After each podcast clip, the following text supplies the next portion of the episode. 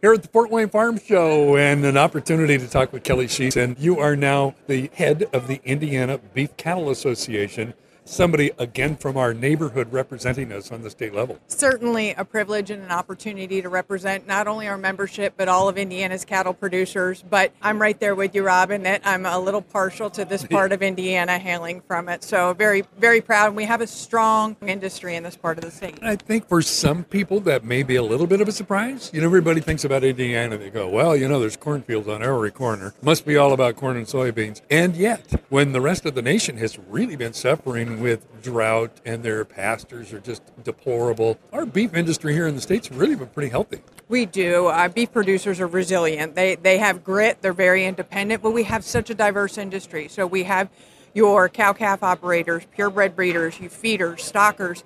And Indiana ranks number one in veal production, and most of that veal is situated right up here in this part of the state. We're extremely proud of that. And once again, one of those things that people get, that they're surprised at you know, we, we were talking a lot here at this year's Fort Wayne Farm Show about some of the things that are concerning for our ag industries here in the state. And obviously, we're in the middle of a session at the state legislature as well. But give us an idea about maybe the top three issues that, are, that we're really focusing on for the beef industry.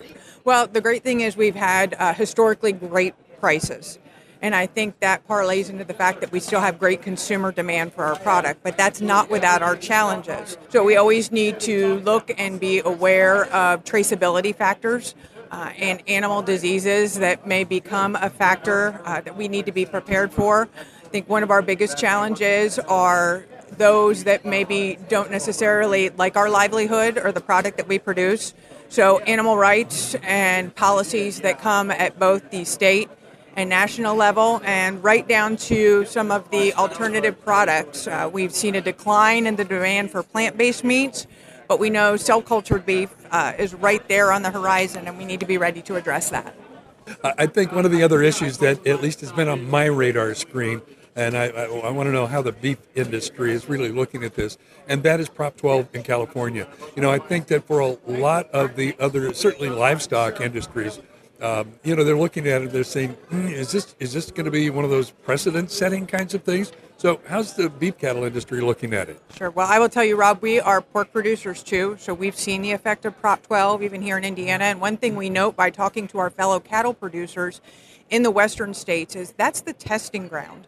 So when things happen out there, they somehow make their way here, but in a different format.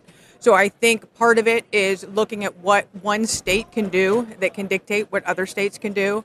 Part of that is being uh, in good connection with our legislators and making sure that we develop that relationship, that they understand our industry. And the beauty of the cattle industry is we have a lot of independent producers that are diversified in a variety of areas, that we have the opportunity to meet some of the challenges that come before us. But I think Prop 12 teaches us a lesson that someone across the country um, can change the way we produce our product here.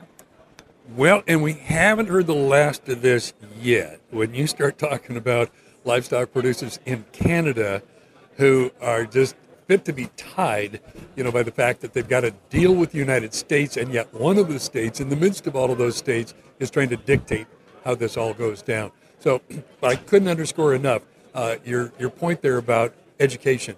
I think that's really critical going forward. Wouldn't you agree? Absolutely, and I think we've we've done that with our beef producers, whether it be through traceability, through RFID tags, making sure we can trace that animal the whole way from the time it hits the ground to the plant. Also, our producers becoming BQA certified, so they have practices in place to ensure a quality product.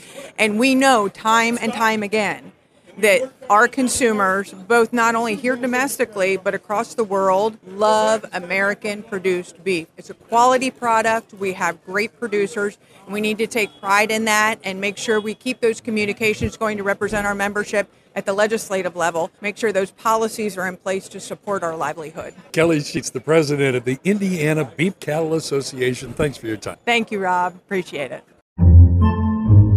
Podcasts by Federated Media.